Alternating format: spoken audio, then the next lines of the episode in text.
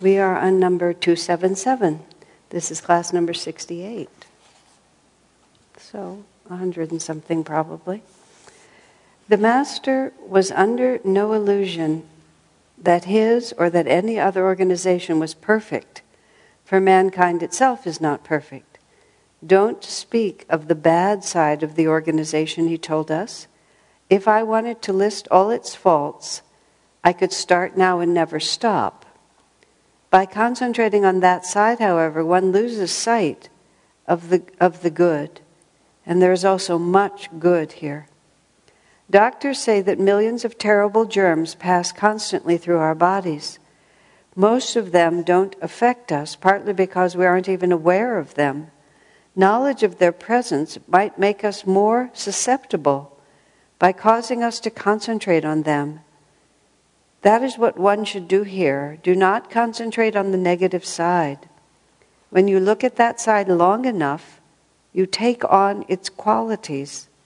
But when you look at the good, you take on goodness. That's just really so beautifully said, isn't it? You know, he's talking, he was talking about SRF and the people at the time. And Swami Kriyananda tells us that story about when he was a young monk there and the monks started this committee that Swamiji was under the impression that Master wanted them to reorganize everything, and that in fact it was really just a reason to say what, why everything was such a mess, and that whoever the young monks were, they were going to fix it.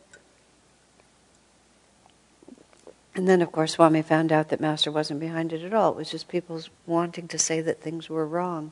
You know, I don't, I don't feel that that happens very much, at least not in, in my hearing anymore that people are just sitting and complaining about the way things are done. I'm not really quite sure, but I'm very glad it's not there. But it is an easy thing to get into, and I'll just, I'll just tell one story in that context. During the time that I worked for Swamiji, now this was after I worked for him, so I'm not quite sure. Maybe he shared the letter with me.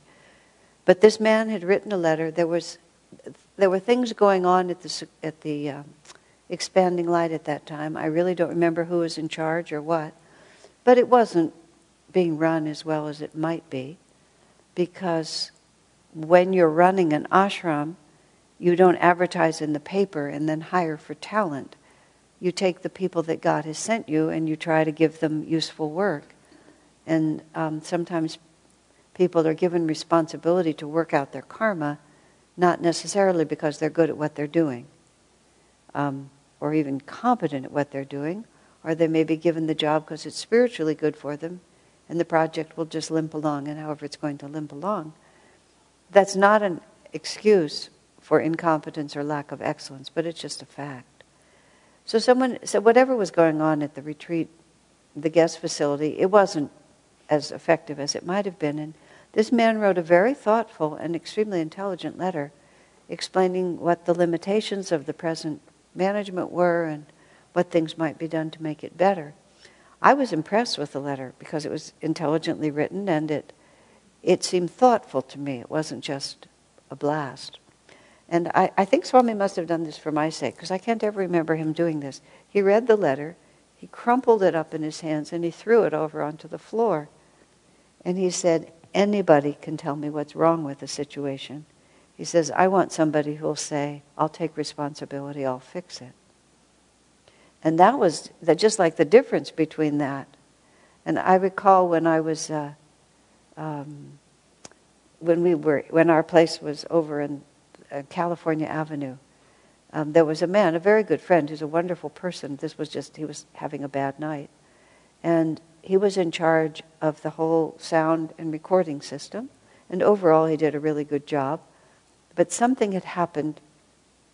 I know what it was. We did on cassettes at that point, and somebody made the arbitrary decision that if, it, if my talk or class filled the front and the back and then kept going, that they wouldn't bother to record the end. That front and back was enough. Yeah, and I didn't know this at all. And it, it came to a head when I told the story of the Mahabharata. And they stopped recording before everyone was dead. and you know, that, that story's not over till everyone is dead. So, like the last 20 minutes were not recorded. That was when I found out that it was the policy to just stop. Not the policy, just somebody was doing it. Yeah, and I, I, I wasn't nice. I had a very strong response to that. But the individual who was responsible for the whole situation told me that it wasn't really his fault, it was that he had to work with all these volunteers, and they weren't that competent. I said, You know, that's why you're in charge. It's your job. Don't tell me that your job is hard. Of course, it's hard. That's the whole point. That's not any excuse. And he was good enough to recognize that was not so.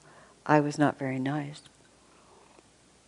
But that is many ways in which we do. It isn't just that we criticize, it's just that we have a situation. I mean, it's fair to say, you know, people are doing the best they can. I'm doing the best I can.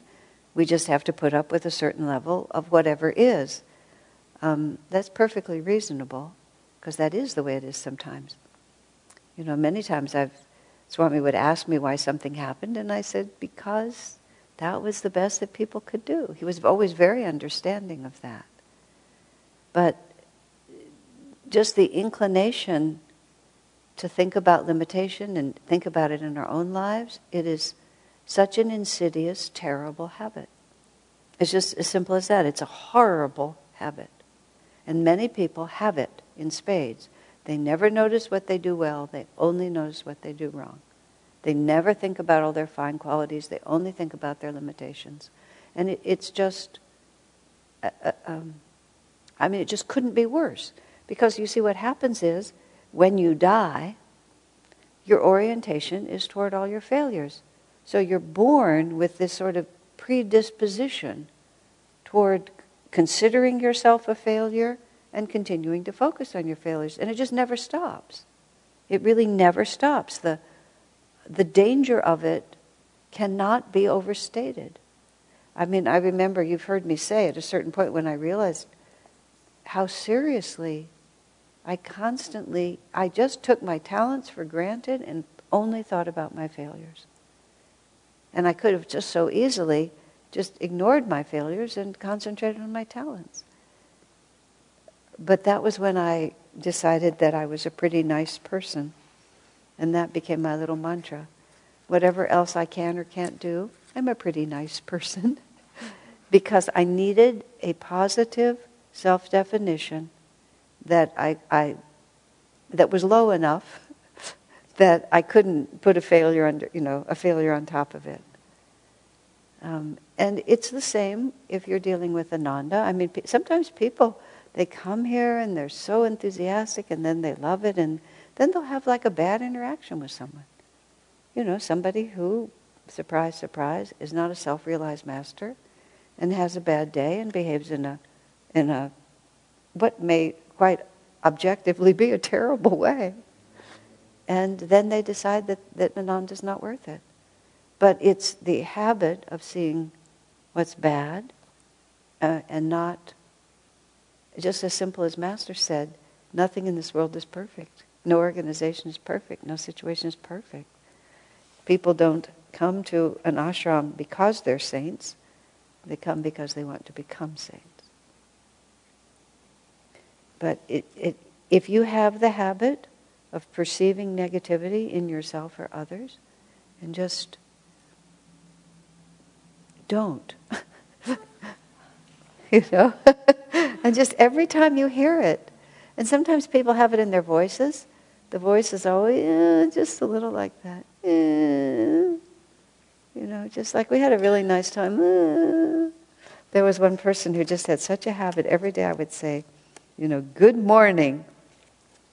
You're traveling together. Good morning. And, you know, or did you sleep well? Or, or you know, did you have a good day yesterday? And they would always go, and I just, you know, just kept at it. I don't think they ever really got it. I just wanted them to say, yeah, it was a great day yesterday. Today's going to be a fabulous day. Instead of, uh, listen to the tone of your own voice. You know? When somebody asks you how you are, it's not that you have to be insincere. Well, you Remember that story that Master said? Swami asked, Master asked Swami, How are you? And Swami said, Well, and Master said, That's good. you know, well, that's all he heard. I'm well. Even if things are terrible, you can still say they're terrible in a tone of voice that is really recognizing that's good. You know, like, yeah, this could be the worst period of my life. Yeah, nothing is going well. This is a hundred percenter. Everything has collapsed around me. But it's not, eh, that's the part that's just so awful. I'm saying it over and over so you'll hear it, right? It's called whining. Oh. You know, SRF published a, a book of, that's a commentary on the Rubaiyat of Omar Khayyam. Many of you have heard it, you probably know the name of it. David Gamma made up this joke.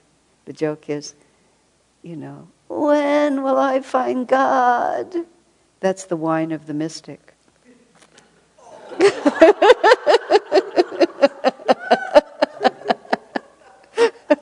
that may be irreverent, but it was awfully clever. That's the name of their commentary, Wine of the Mystic, which is actually a very beautiful title, but still. Okay. Are we all positively? How are you? How feels everyone? Well? Yeah. Okay.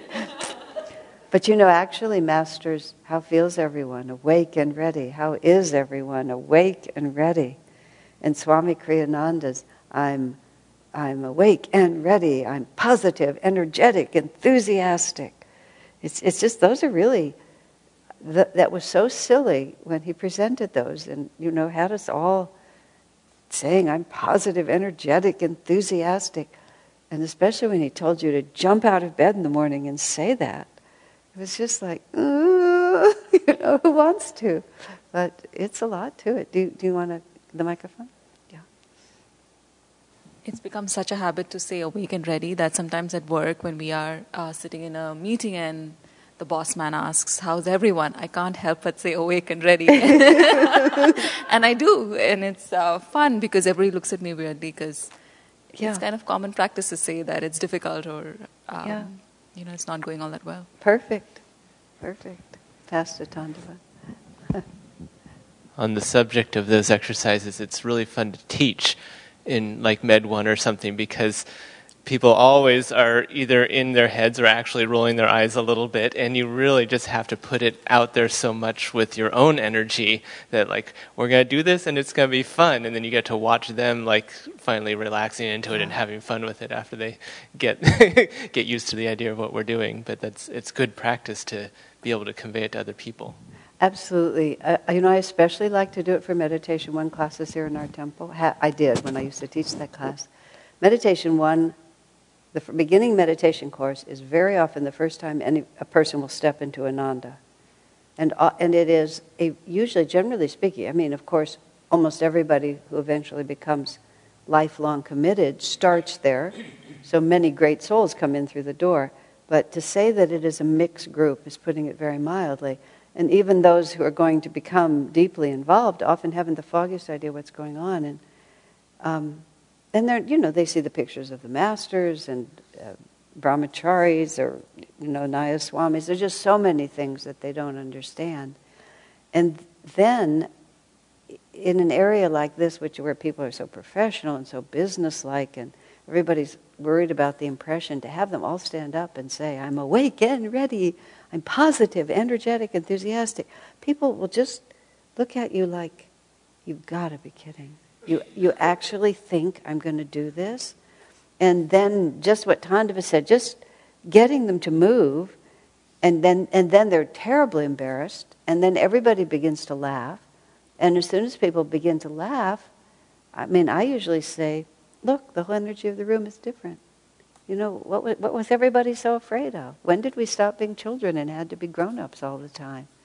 So it's, it's a very it was really a superconscious inspiration on Swami's part to just, he, he brought that in as part of the superconscious living system, which was an extremely, extremely serious proposition that he made. And then he included having us march in place and wave our arms and jump up and down. But why not? You know, you have to ask yourself, why am I so inhibited from doing it? We're, we're We've lost our childlike enthusiasm. Very, very good. But it's all part of emphasizing the positive. We teach it to the children. I'm going to say one more thing.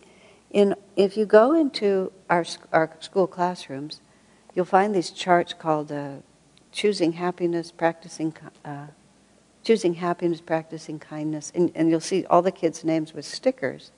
And normally, when you see something like that, it's a competitive situation. It's, it's like somebody chooses happiness more than others, so here's the curmudgeon and here's the cheerful one. You know, eh, schools make a terrible mistake by making so many things competitive because then somebody's ahead and somebody's behind and it's just it's a nightmare system for children.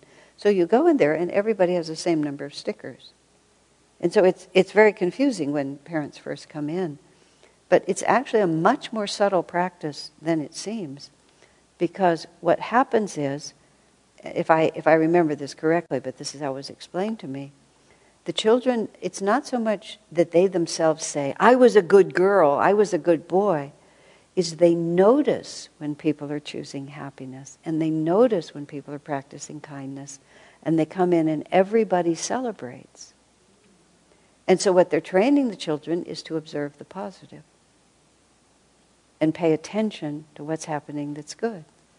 And every time it happens, they all get to make a mark because it happened not because I did it. You see how much more important that is?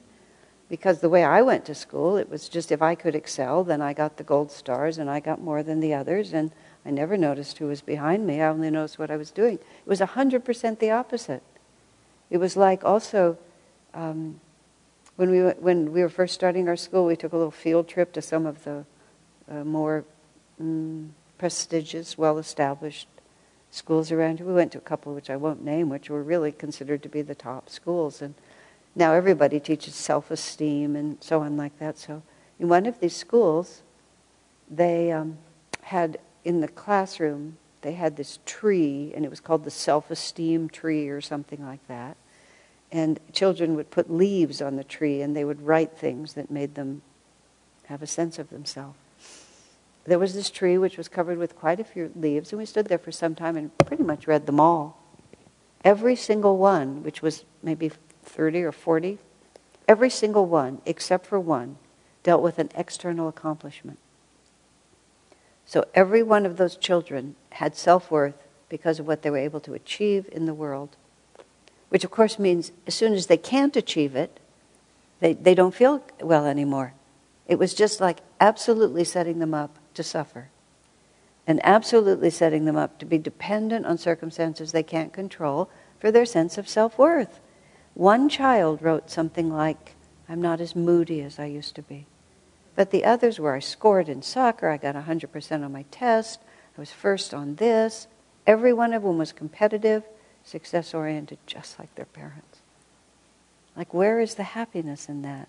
And it's, it was well intentioned, but horribly misguided. You know, a lot of local schools, either coincidentally or actually, over the course of the 25 years that we've been here, they've picked up our vocabulary. We started talking about joy, we, suddenly everybody's talking about joy. We start talking about universal spirituality or something, everybody's talking about, you know, it's just really quite consistently either thoughts are universal or people, which I would be not surprised, say that looks good, I'll paste it on there. But with all due respect for the fact that many good people exist in many places, most, all, they don't actually know what they're doing because they're not starting from the inside out. So it's well intentioned and perhaps it's better than nothing. I really don't know whether it's better than nothing because it isn't really training people to have real strength.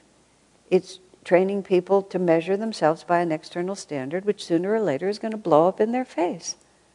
Whether because the economy crashes and they lose their job, or because their wife has a car accident and you know everything changes, or the son turns out to be a drug addict. I mean, you know, whatever it might be. And uh, it's tragic. It's just absolutely tragic. Now, let me just find it. And it all starts with just what he's saying you, we train ourselves to observe the positive. Because once you start thinking about what's bad, there's really no end to it. And what is it going to do? If you're not going to take responsibility for fixing it, what does it matter? It's just the world is half and half. So which side are we going to live in? I had a very interesting, twice I had this. I did a woman's, I used to do women's retreats all in the first, you know, I've been doing this here for some 30 years. And in the first years, I often did women's retreats because so many women would come. And, and you know, women are so uh, garrulous. And, and it, it's fun. Women's retreats are fun because, you know, five minutes after you start, women are saying anything that they want to say. And everybody's a soul sister and and it's a good thing that the men don't really know what goes on in those retreats. But anyway, um, so we would have people introduce themselves around the room, and you know that could take a good hour because that was just how everything started. so I remember once I decided because I had watched what happened a lot, and often the women would start talking about whatever it was that was the anguish of the moment. And the anguish of the moment was often about some lack of something in themselves, some recent failure, some disappointment they were trying to get over. So I said, I want all of you to introduce yourselves in terms of your most positive attributes. Just tell us the most positive things about you. And what was fascinating to me is it would usually last about two and a half women. And then halfway through, the third woman would begin to talk about what was, what was so wrong with her that was causing her so much grief. The third woman would pick it up right, the fourth woman would pick it up right there, and I'd usually let it go for like one and a half, and then I would point out what happened. And everybody would resolve to be positive again, and it would just sink time after time. And that is the issue. Nothing that anybody did was the issue. The issue was why when you could just as easily, because all of the women were, you know, who had ever come to anything here, also have, you know, uh, a boatload of positive attributes, because you, you basically can't live in this area unless you have something together. Otherwise, you just can't survive here. But they would just never say it. And then I did it once uh, when I my my corporate training career was very short. it was colorful and it was interesting while it lasted, but it was very short because it's just way not my thing. And, and for one point, it went into some kind of leadership. I did some kind of leadership training. Let me think how to have this right. Training leaders, it doesn't matter what it was. But I tried to explain people about the principle of going with your strengths. Just work with what's good about yourself and concentrate on increasing what's good, and that will pull everything else with you.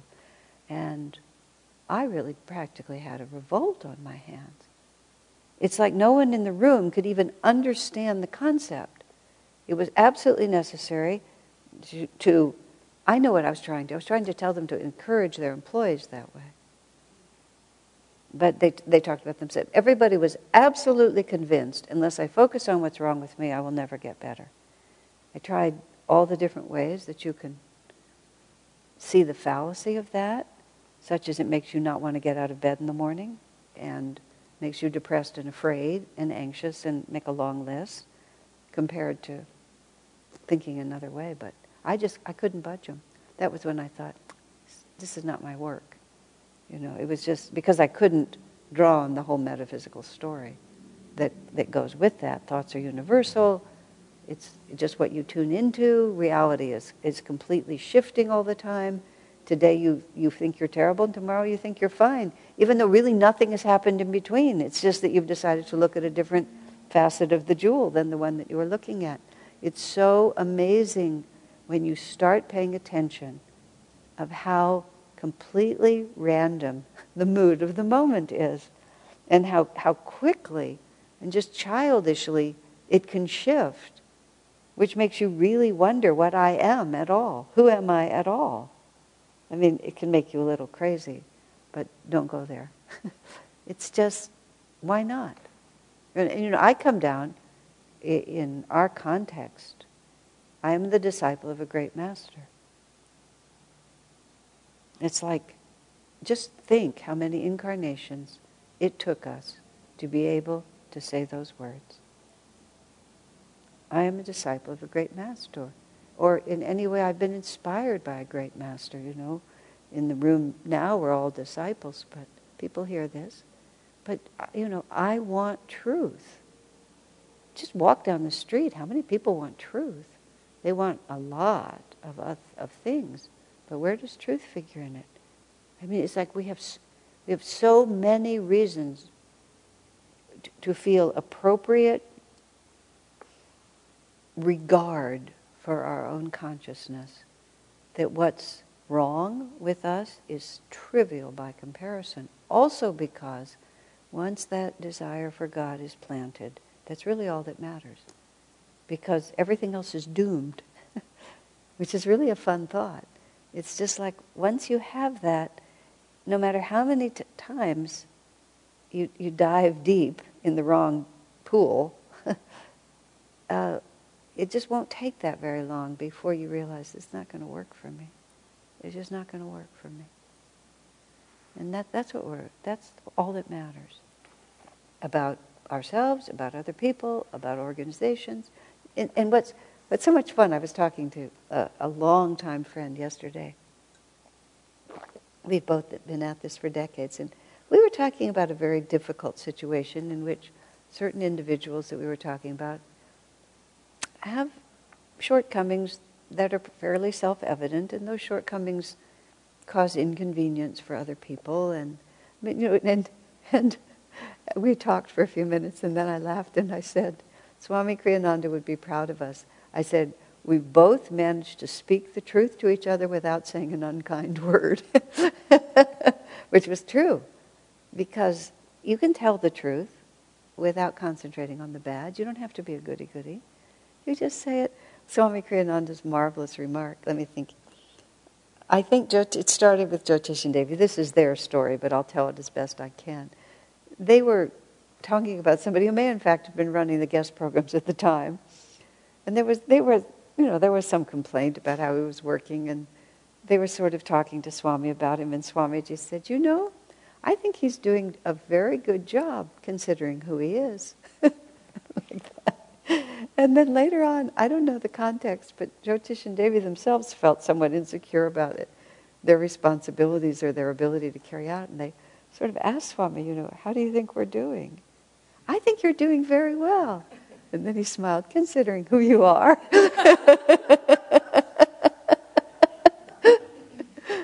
but really, that who else could you be? I, I think I've shared with you sometimes in in the position of um, responsibility, which I've been in a lot of times in my life, sometimes people fail to see you as an individual or as a person. They see you as a position and they begin to respond to the position.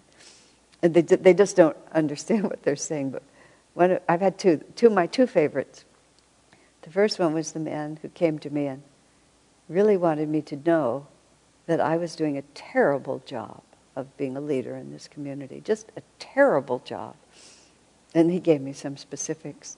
And by the grace of God, I just said, Do you think if I had mastered this job, I would still be doing it? Like, of course. You know, of course I am not good at this. Why would I be here if I were good at this? You see how, I mean, it's just like a reverse. We think that you should be expert at something, but if you're expert at something, what are you gaining from it? What's, what's in it for you at that point? You're just repeating yourself and you're gradually uh, atrophying. Swami would never leave me in a position where I was atrophying. He would have to give me something that was appropriately too big. And uh, the, the, the, man was so startled that, that I gradually won him over.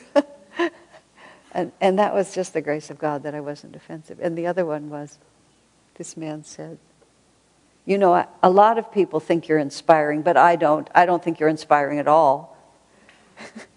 and again, my first response was just sympathy. At that time, I was practically the only teacher here. I said, Oh, that must be horrible for you. I talk all the time. I didn't win him over. that was the same man who said to me, You know, you can help people to a certain point, but after that, you don't really have much to give. I mean, do people just say the darndest things? I said, Yes, you're absolutely right. I mean, like, did I ever say that I was other than that? Thank God I'm not the, I'm not the, I'm not the uh, first car in the train. You know, you can just keep on walking right past me. It's fine. But that's how people think. And so and that's, we have to be very careful that we're not thinking like that. People just give what they give. Uh, one more man like this. He was from New York. He was a very, very New York sort of person. And uh, in this case, it was charming. He had a very sweet heart, but he had a very New York manner.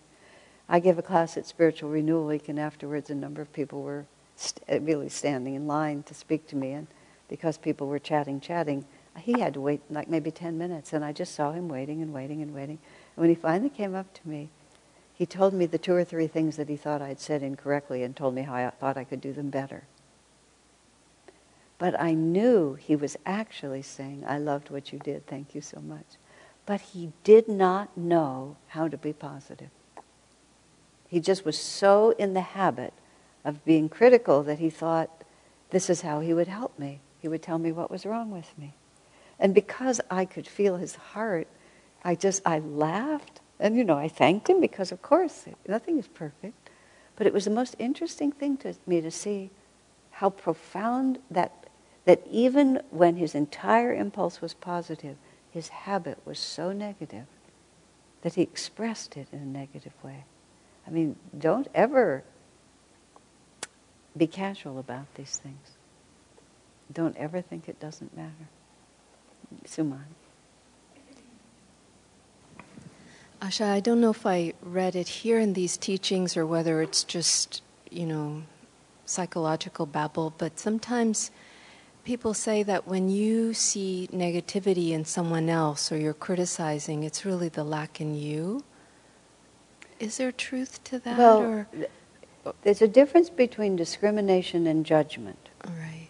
Because Swami Kriyananda discerned people's strengths and weaknesses literally in an instant. He knew exactly who he was dealing with all the time. But there wasn't an ounce of judgment in it. It was just, he, he said, he saw, he saw all sentient beings, all beings, including animals, he said, just as consciousness arrayed on a spectrum between delusion and final liberation.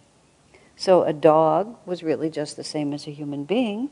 It was just less conscious and working with a different karmic set than this one. So in his position, which is really our position, where how can I serve, how can I help, how can I love, it's a good idea to know what's going to be useful. It's a good idea what a person's next step might be so you don't underestimate them or overestimate them. So discernment is, is, is God given. But to discern that, oh, this would be a helpful direction, this would be helpful advice, this is something this person could benefit from knowing, doesn't imply anything except a perception of reality to say, oh, how could he be like that? How could she wear that dress? Why did she say such a thing like that? Really, if she talks to me like that one more time, I'm just going to blow my top, you know.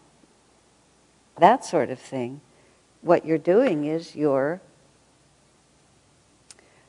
well, where it com- the reason where that comes from is something about that action you, you, there's something in you that is made uncomfortable by that action, and you want to get rid of it. You want to suppress it. You want to push it away. If a person is just unpleasant in any way that they might be unpleasant, but it, it doesn't make you anxious, then you just perceive their unpleasantness and make a decision about what to do. But if, if their unpleasantness frightens you, embarrasses you, or is too close to your own nature. I had an experience just a few days ago where I was just going along doing something in this temple, and you know, you all know I've been in this temple for a really long time. And then someone, there was a, I don't want to give the details because it's not, it's not relevant and I don't want to. But, but there was a situation where what I needed to do was self evident because I've been doing it for decades. And in fact, I, I invented the system. You know, not that everyone has to know that, but I knew. But then this other person suddenly became anxious that I didn't know that. And so told me what to do. And it was like, just for an instant, it was like, are you kidding? like, what makes you think I need to know this? But I, I didn't have any negativity. It was just more like the thought was, why would you say that to me? And then I just realized it was so obvious. And I also realized that I myself used to do that to people. The person just suddenly got nervous that the situation was out of control. And so they tried to, to make, take control again. And, and as a result, if I had wanted to, I could have felt quite insulted, or many other things. But by the grace of God, I didn't at all. I just thought, oh, that's what it looks like. That's what it looks like when the world has to be a certain way, and if it steps outside of that, you have to react. And I didn't react at all, and I just passed over like that. But I thought, ooh, I've done that so many times in my life for exactly the same reason, and then people get real mad at me. They would get mad at me. And I couldn't figure out why. Because I got nervous that things were out of control, and so I said things to them that were insulting. It didn't have anything to do with them, it was just my anxiety. So, yes, that's where it comes from. So, if it causes you to become tense, the way I th- say it is there's something in it for you. It's really not about that person because the person is just what they're going to be. And this is what Swami would see. Oh, this is, and the, the, one, the classic example, which is in my book, there was this couple in Rome, and they were business associates through publishing. This man and his wife, very, very, very, very worldly people. Nonetheless, they published Swami's books for a number of years. And uh, Swamiji went out to dinner with the couple and Prahlad, who was working with him in Italy, who used to, used to live at Ananda, still a good friend. And after the dinner, Prahlad says to Swamiji, Oh my God, I'm so glad to get away from that couple the negativity between them was just so thick. He said you could cut it with a knife. And Swami sort of says, Really, was it? Like that. And Prahlad was just like, How could you not notice? So Swami actually put his mind to it. And he realized that the entire evening he'd been trying to suggest ways to be harmonious, suggest ways to be positive.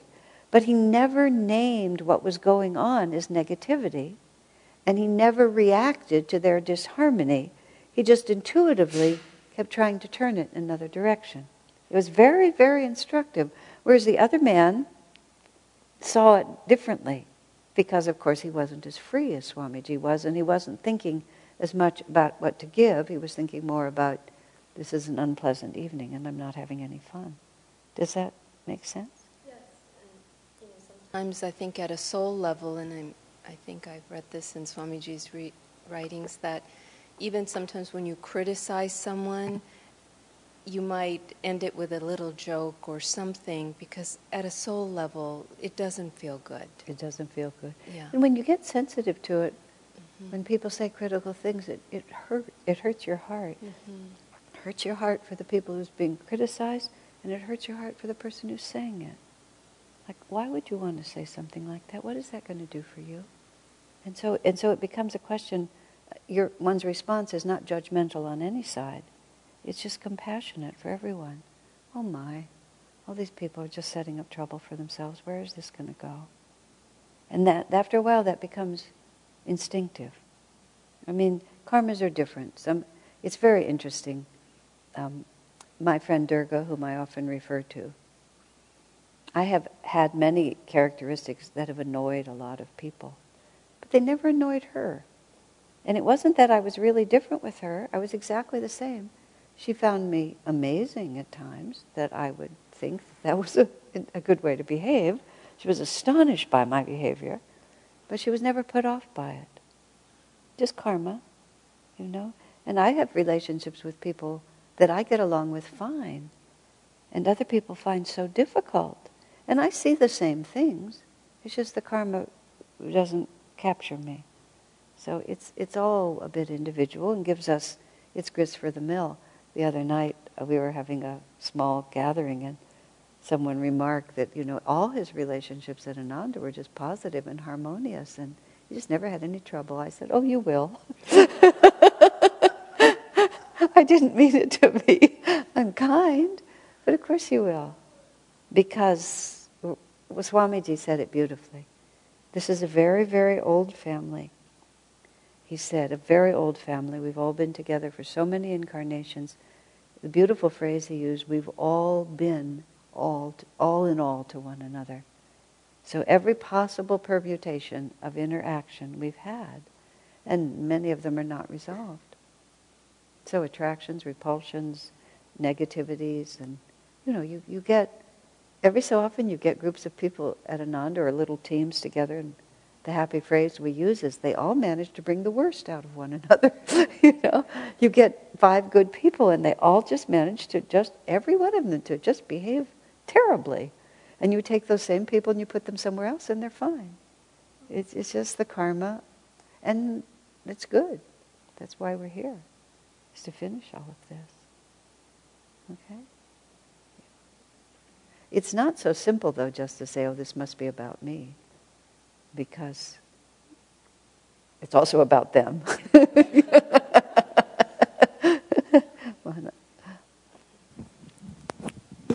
I'm just wondering, in that case, what's a positive or constructive way to, to deal with such a situation? You know, not not to judge someone, not to react, but what do you do that's beneficial to to you, to you know, to them, and all that? There is no formula because it all depends on what is forward for you. And you know, and for some people to just lose your temper and tell someone that I am just so sick of this, I'm never going to put up with you again, put all their stuff in a garbage bag and you know put it outside the house, for some people that's progress. If somebody has really been taking advantage of your goodwill and you've just had it, you just need to lose your temper and just act. For someone else, that would be the last thing in the world that's positive. For some one person to suppress, or I would say to discipline their emotions and not always be speaking every fool thing that crosses their mind would be progress. For someone else to, to just say what you feel, no matter how people take it, that's forward progress.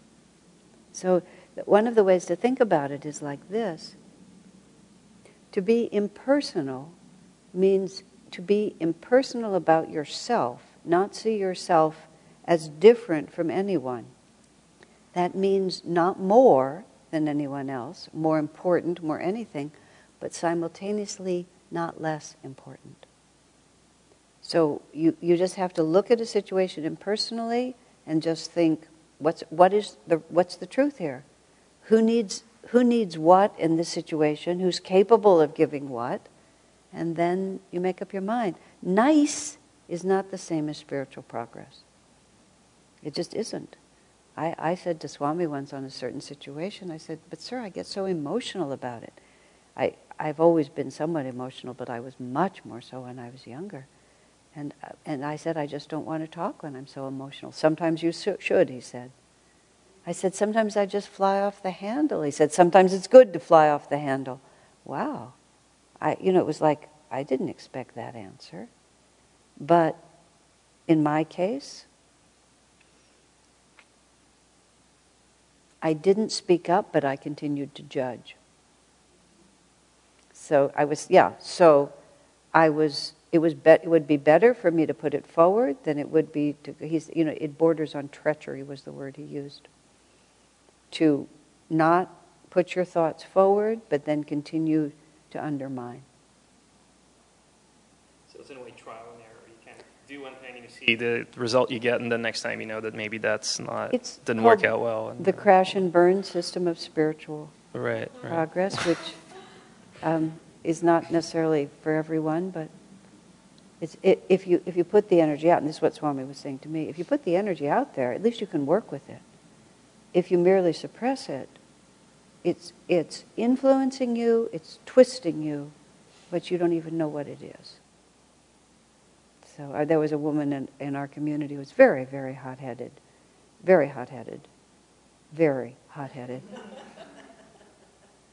and Swami said, Well, at least you always know where you stand with her. you know, it was just such a, a, a nice way to, because you always did. You never had, there was never any doubt about what she thought. And in a way, it was very relaxing, even if she was hot because it was there. It was all out on the table. Someone else said that, that, you know, so and so looks like they, how did, how did they say it? So and so looks like they're positive all the time, but they're just hiding their negativity, whereas all my negativity is on the table. and and I, I thought about that a lot, and I thought, yeah, you know, it's he, this person appears to be more negative, but they're just more honest, and so everybody knows where they stand. They know what you're working with. But these things are extremely subtle, and my advice to people is, for some reason, uh, everybody protects their weaknesses as if they're the only ones who have them. And, you know, especially in relationships or marriages or friendship or business, but especially in personal relationships, people just protect and we don't want anybody to know, we don't want to talk about it. And, but the fact of the matter is, how are you ever going to learn? It's not that you have to put up billboards, but you need to cultivate people in your life to whom you can speak the whole story. Because how, why should we know? Why should we know how to be married or to be friends or to be parents? But people just have this idea in their head that they're supposed to know.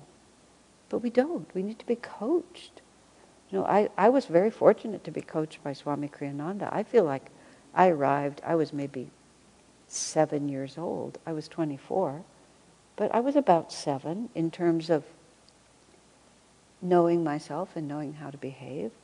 And he, he just, he, he taught me how to be an adult because I was taught to be an adult, I realized, wow, a person has to be taught to be an adult. You don't just grow up and become an adult. You have to just see it over and over. There's community. And you either embrace it or it, it pounds on your closed door. But if you embrace it, then you get this enormous benefit. Why else are we? I mean, wh- what is the benefit of community? It's not to look good in front of your friends, it's to look like yourself in front of your friends so that they can help you be a better self. It, it, Ananda's extraordinary. I mean, absolutely extraordinary in the kindness and the way people take care of each other. It's all because of Kriyananda. He set the, he set the tone.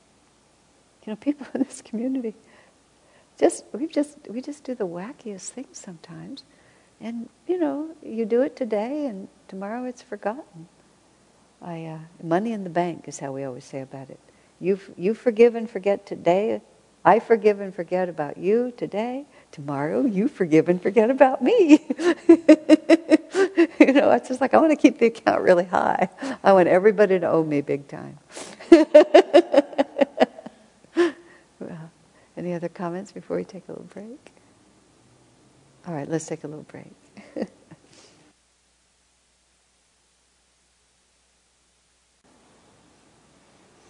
Um, I was asked two questions during our brief break, so I'll, I'll, probably just answer them. I'll start by answering them. The first one was related to Master's questions of, of what Master said here about um, scientists say that thousands of jobs, uh, millions of terrible germs pass constantly through our bodies, but most of them don't affect us, partly because we aren't even aware of them. Knowledge of their presence might make us more susceptible by causing us to concentrate on them. So someone was asking me, you know, recently because it's been flu season, uh, people have been imposing on him the necessity to take oregano oil, which is something that would never have crossed his mind. But now it's, that it's crossed his mind, is that is it better not to? I think it's one of those questions, like the one that came just before the break. You really have to ask yourself whether you are genuinely responding to an intuitive sense of your own reality or whether you're just imposing a mental concept on yourself. There was a woman in our community who came down with very serious cancer. By the time it was diagnosed, it was stage, probably stage four. And even though she lived for quite a few years longer than anyone expected and took a lot of, of the allopathic treatments, at the beginning, she said she said something like, you know, she she knew it was possible to cure herself by natural means or by the power of the mind. And so she wanted to do that. And Swamiji just looked at her like this and said, Do you have the power and the discipline to do that? And she thought for a minute, she said, No, sir. So yes, it, it is possible to cure yourself by the power of the mind, but do you have the power and the discipline to do that? And she was honest enough to realize no, she really didn't. She knew herself. She knew that she just she couldn't persuade herself powerfully enough that the cancer didn't exist. On the other hand, I've known two cases of women who had very serious cancer, but they also had a small child in both cases, and they were a single parent. And you know, they just didn't die. I mean, I'm talking decades later, they just didn't die because there was no question but that they were going to get over that cancer. And yes, they had the power and discipline to do it. Now, of course, mothers who love their children just as much, sometimes it's not their destiny. So I don't want to make people feel bad. But nonetheless, both of those women, it just was not an option, and they did have the power and discipline. So it's, it's very personal. But yes, too much preoccupation with all the things that might happen, and too much anxiety about. Master himself says it. And if I don't get my avocado, my spine feels weak. Whatever it might be, you just have to pay attention. And uh, sometimes you're foolish, and sometimes, and sometimes you're foolish, sometimes you're lazy, sometimes you're in denial, and sometimes you're just authentically saying, I know this doesn't work for me. A friend of mine, interestingly, let me think how this was homeopathy. Very dynamic individual with a great deal of physical and mental vitality. And, and uh, it was, uh, is his name Vasant Lad? one of the foremost homeopathic, Ayurvedic, Ayurvedic. But anyway, he went to him, and the man said to my friend, he said, "You're basically your ambient level of energy is too high for what I'm going to offer." He said, "It just won't work for you. You're it just my treatments are not going to match your vibration."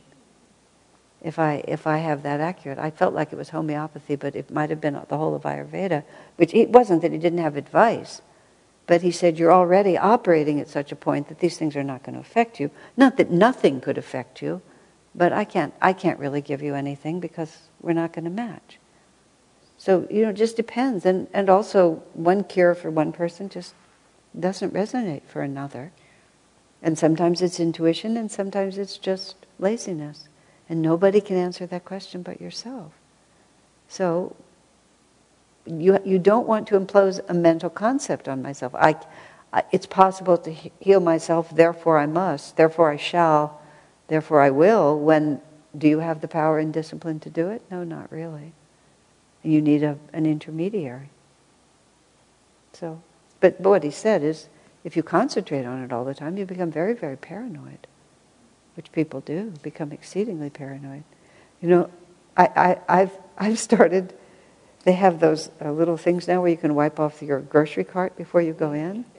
At first, when I saw them, I just kind of shrugged.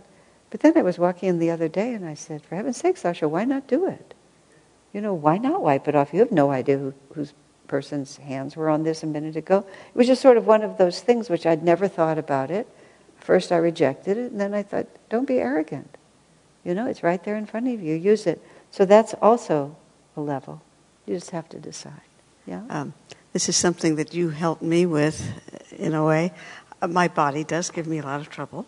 Mm-hmm. I have a lot of things, and I remember saying, "But I'm very persistent. I don't give up." And you said, "Good, you're learning willpower," and I I always remember that because how does one always know how you're supposed to learn things? Exactly. You don't know. You don't even see. That's why I, I was saying in some context, we all just ought to lighten up about everything because we don't even know what the test is sometimes. I mean, we really don't. We don't even know what aspect of ourselves is being challenged. We just make up some little story about it and then go on, but often we really haven't the foggiest idea until the whole thing is over. You know, we might have needed to be a continual failure just for the sake of being cheerful in the face of failure. You know, we may have been doomed never to succeed because success wasn't what we were supposed to learn. We're supposed to learn self-esteem without any external support for it. It's just you just don't you have no idea. So you just have to cheerfully persevere. It's easier for me to say at this stage of my life than it was when I was 30. But it, I just really feel like most of the most of what I worried about was a total waste of time. My perseverance on the spiritual path, my serviceful attitude, my energetic and creative spirit, those are good things. But most of what I worried about was just Why? At the time, though, I, I was too nervous. Things moved out of control. I had to try to take control of them again. But why? Lighten up. You know? Okay, the other question was someone who has a job as a um, perfecting websites where the the training is to see everything that's wrong. and then it, it becomes a life skill to be able to always perceive how things can be repaired. I mean, pardon me? Editors. Editors. I, but that was what I was going to say. I, I, I think I was home with the flu when I, when I learned the I and me when it was taught. I never really learned anything in school. My parents spoke good English, and I don't know if they, they spoke it wrong or what, but I, I never know whether you're supposed to say I or me. Or let me say, I make that mistake continuously. I don't know any rules about grammar. I never, I never learned anything in school. I just sort of was born with a certain educated demeanor, and I've just faked it all the way through. Swami talks about the subjunctive case, and I still to this day have no idea what he's talking about. I, every so often I think I ought to try to find out, but I don't want to. Um, but he, he constantly corrected me because I would say I and me incorrectly. And somewhere very late in his life, uh, there was a woman in, doing a, lo- a program in Los Angeles, a radio program. I don't know how she knew about me, but she wanted Swami. She wanted somebody with Swamiji, who she could interview him and then interview me about him, but all of us there. It was a big radio, live radio program. And in the middle of it, I said, I was saying some, I was making some big serious point, and I did, I, I said I and me incorrectly. Swami just cut right in and corrected me like that. And at which point, it was so sweet. Both of us just started to laugh. And the poor radio host just, you know, she couldn't, she couldn't really understand I'm not sure how we explained it, but it was like for 45 years I kept making the same mistake, and then there it was, and even to the end of his life he was correcting me. And that was, it wasn't then, but it was earlier when he said, the editor never sleeps. Because he just, whenever he would hear it incorrect, he would fix it. Not just that, but many things. Now, it was beneficial to us that he was so wide awake and helpful it's beneficial to be one of the people who can say, wow, I think this would work better if we did it this way. Most people are pleased when somebody puts out initiative and takes responsibility. It's not the putting out initiative and taking responsibility that is annoying. It's the high handed indifference to everybody else's reality and the snobby belief that you're the only one who knows. That's what's annoying. But merely to be able to make things better, almost everyone is really glad to have things made better if it's done in a spirit of friendship and love. And any quality that we have that is highly developed and is overall useful, we should we need to just push it forward because we don't get better by taking what we're good at and, and lowering it. We get better by taking what we're not good at and making it as good as what we're good at. And we often drag our weaker qualities forward on the coattails of our best. And it's just the way it is. So, but if people are getting mad at you, if they're asking you to just, you know, give it a rest every once in a while, they're not, it's not really one's ability to perceive what's needed. It's the, it's the manner and the appropriateness in which it's being presented. And, so, and then you realize, oh, there's a different quality here that needs to be worked on. So you don't get rid of it, you just work on the supporting attributes that will make this beneficial. Uh, many, many, many years ago, when we were, when I was running the publications business very badly at Ananda Village, there was a person who had a lot of talent, but had the karma for people not, had an unpleasant, uh, what Swami called an unfortunate manner. She had an unfortunate manner. So even though she had a tremendous amount to give, nobody wanted it from her because she had such an unfortunate manner. She would, she would compel you to match her rhythm. And so she was just no fun to work with because you, you know you suddenly you're in a straitjacket of her her demands. But because I had a position, she wanted me to declare her an essential channel through which certain work had to go. I told her because I knew Ananda well, I said I could put signs up in four languages and if you're not helpful, everyone will find a way around you, I promise it. You know, it's just not going to happen. You need to make yourself useful to people. Make yourself useful, and you don't have to have a position. If you're not useful, I mean, we're not the corporate world. If you're not useful, we can call you the king of the universe, and nobody's going to ask you a question. So that's how you have to think about yourself. Is not, do I have this talent? Do I have that? How can I be helpful? What do people really want from me? You know? Mostly people want to be loved. And if once you love them, then they're really quite interested in everything. But if they don't feel loved by you, someone said that to me many years ago, I'm so grateful. Two things. My friend said to me, You tell me my problems more clearly than I want to know them. That was really a great help. And the second one was, If you don't connect with me from the heart, I'm really not going to hear anything else you have to say. And I thought, wow, those are both really true. So I, I I have this discerning ability and I have this innate ability. It's not that I actually know more than some people know, but I have this capacity to put every thought into words, which is a really, it's a, it's a different skill. You know, I can articulate my thoughts. I can articulate virtually any idea that comes to me and I can articulate it seamlessly, which gives the impression that there's more in them than there actually is, it's just that everything that's in there can all come out of my mouth. but that's a good thing about me.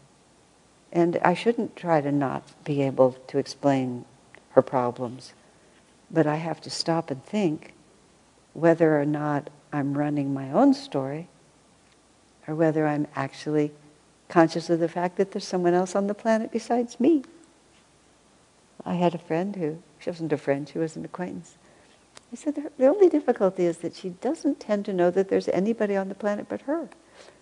She just talks and talks and it's just like, she just acts like she's the only person on the planet. And that's not attractive. So you got to work on bring those qualities up. And then that discriminating energy will everybody will want it. You know, people will line up outside your door because you'll be able to clarify for them and help them make things better but only if you've got the other in place. And it all begins from concentrating on the good, not not not seeing how things could be better, but just always on the good. Let's make a good thing better. And it's great fun to tell the truth, but always in a positive way.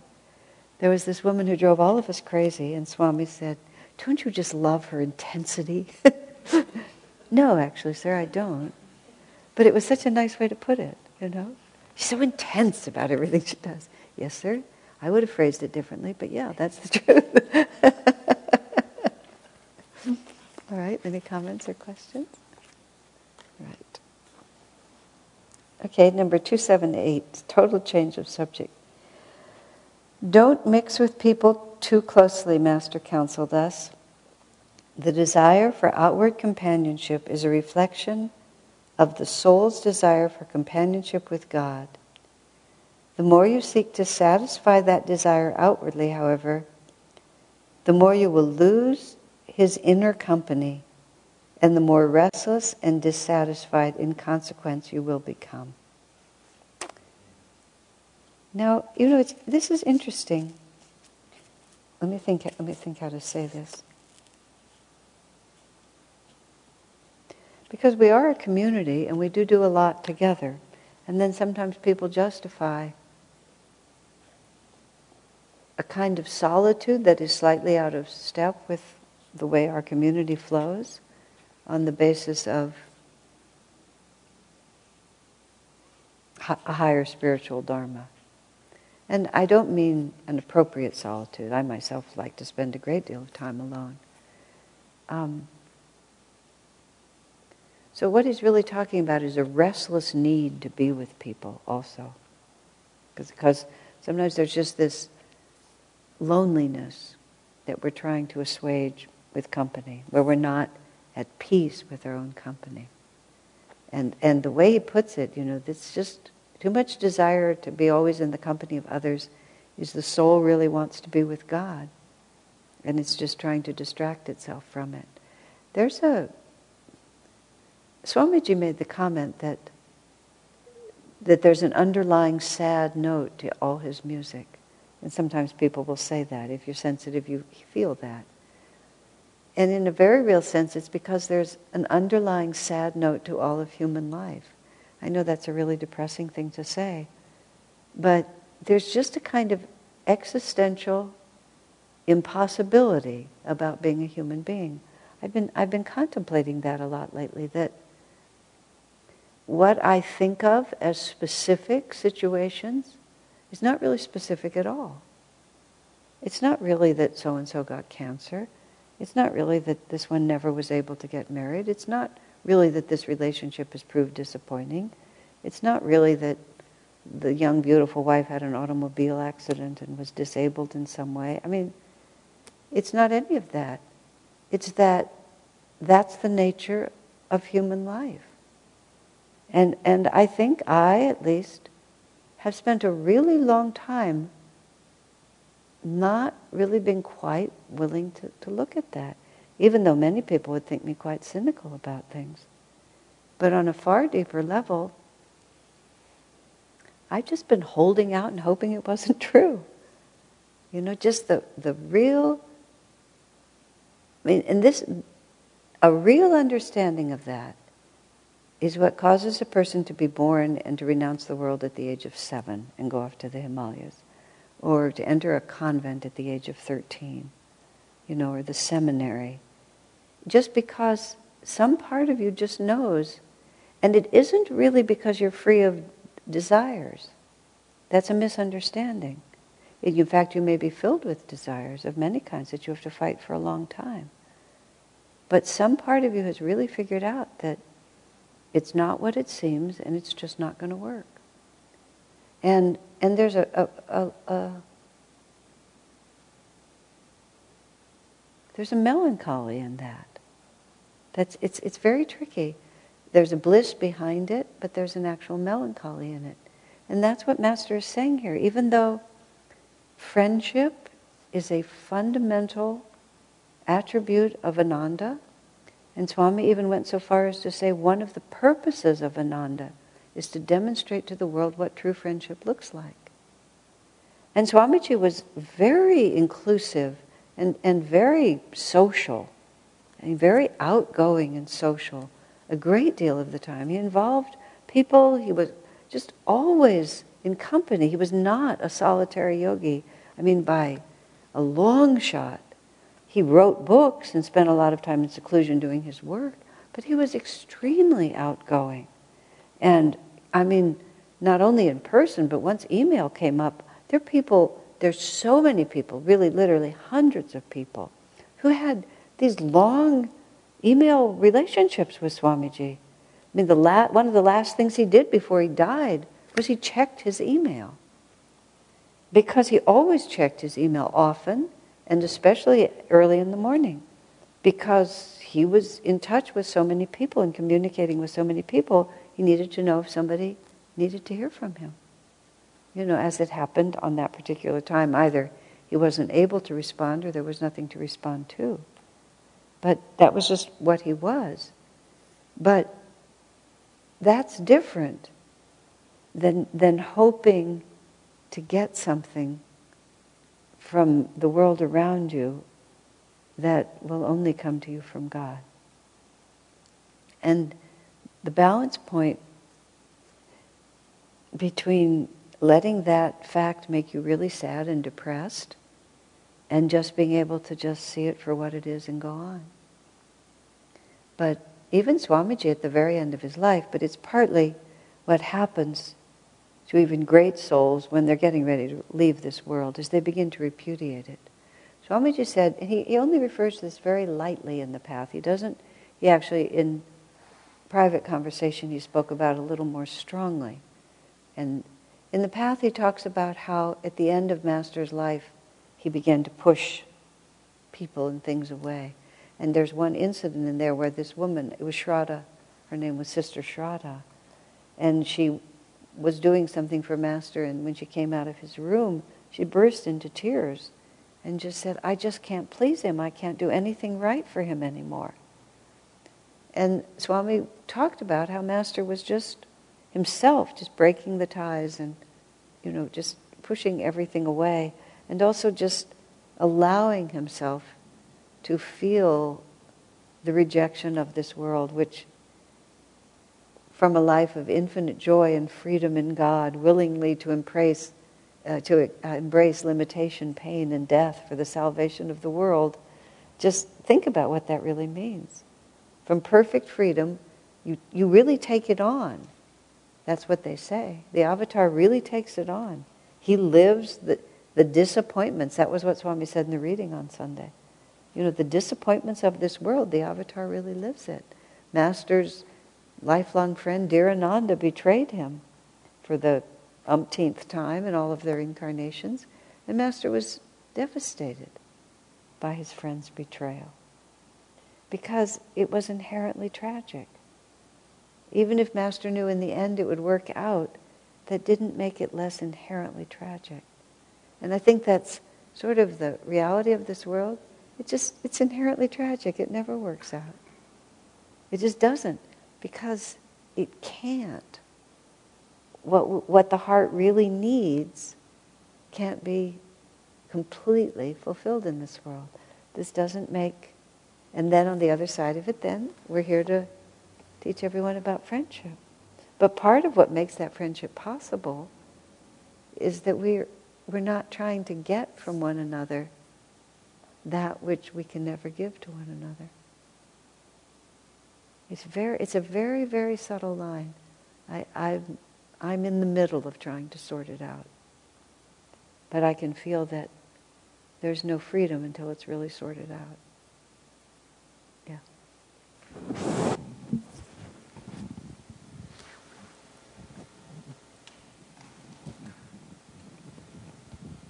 Just reminds me of uh, um, a, a, way to um, resolve that struggle, at least in part, and that is to constantly remind oneself that um, the only meaningful way to relate to another person is to serve the presence of God in them and, and remember who they really are. Yeah, I mean, the, the, the joy, this is what's fun about it, you see. All of that does not end in being depressed. All of that is the actual doorway to perfect bliss. And that's the paradox of the whole thing. When we finally understand and accept reality for what it is and no longer resist reality, then we can actually experience reality. And the real experience is the power and the presence of God behind it all. But as long as we're trying to make something else what it is not, then we block what is. This is the um, the, the, the non-lying in Patanjali's system. I can't remember if it's a, a, ni, a yama or a niyama, but non-lying, which is the lie we tell, is that we fail to perceive reality for what it is. And as long as we fail to perceive it, we can't know the truth. So we have to stop lying about reality, then we can suddenly know the truth because masters are blissful. It's, it's fascinating, really. It just goes on and on. Well, dear friends, that's the end of our time this evening, and we read 277 and 278, a giant one page of this book.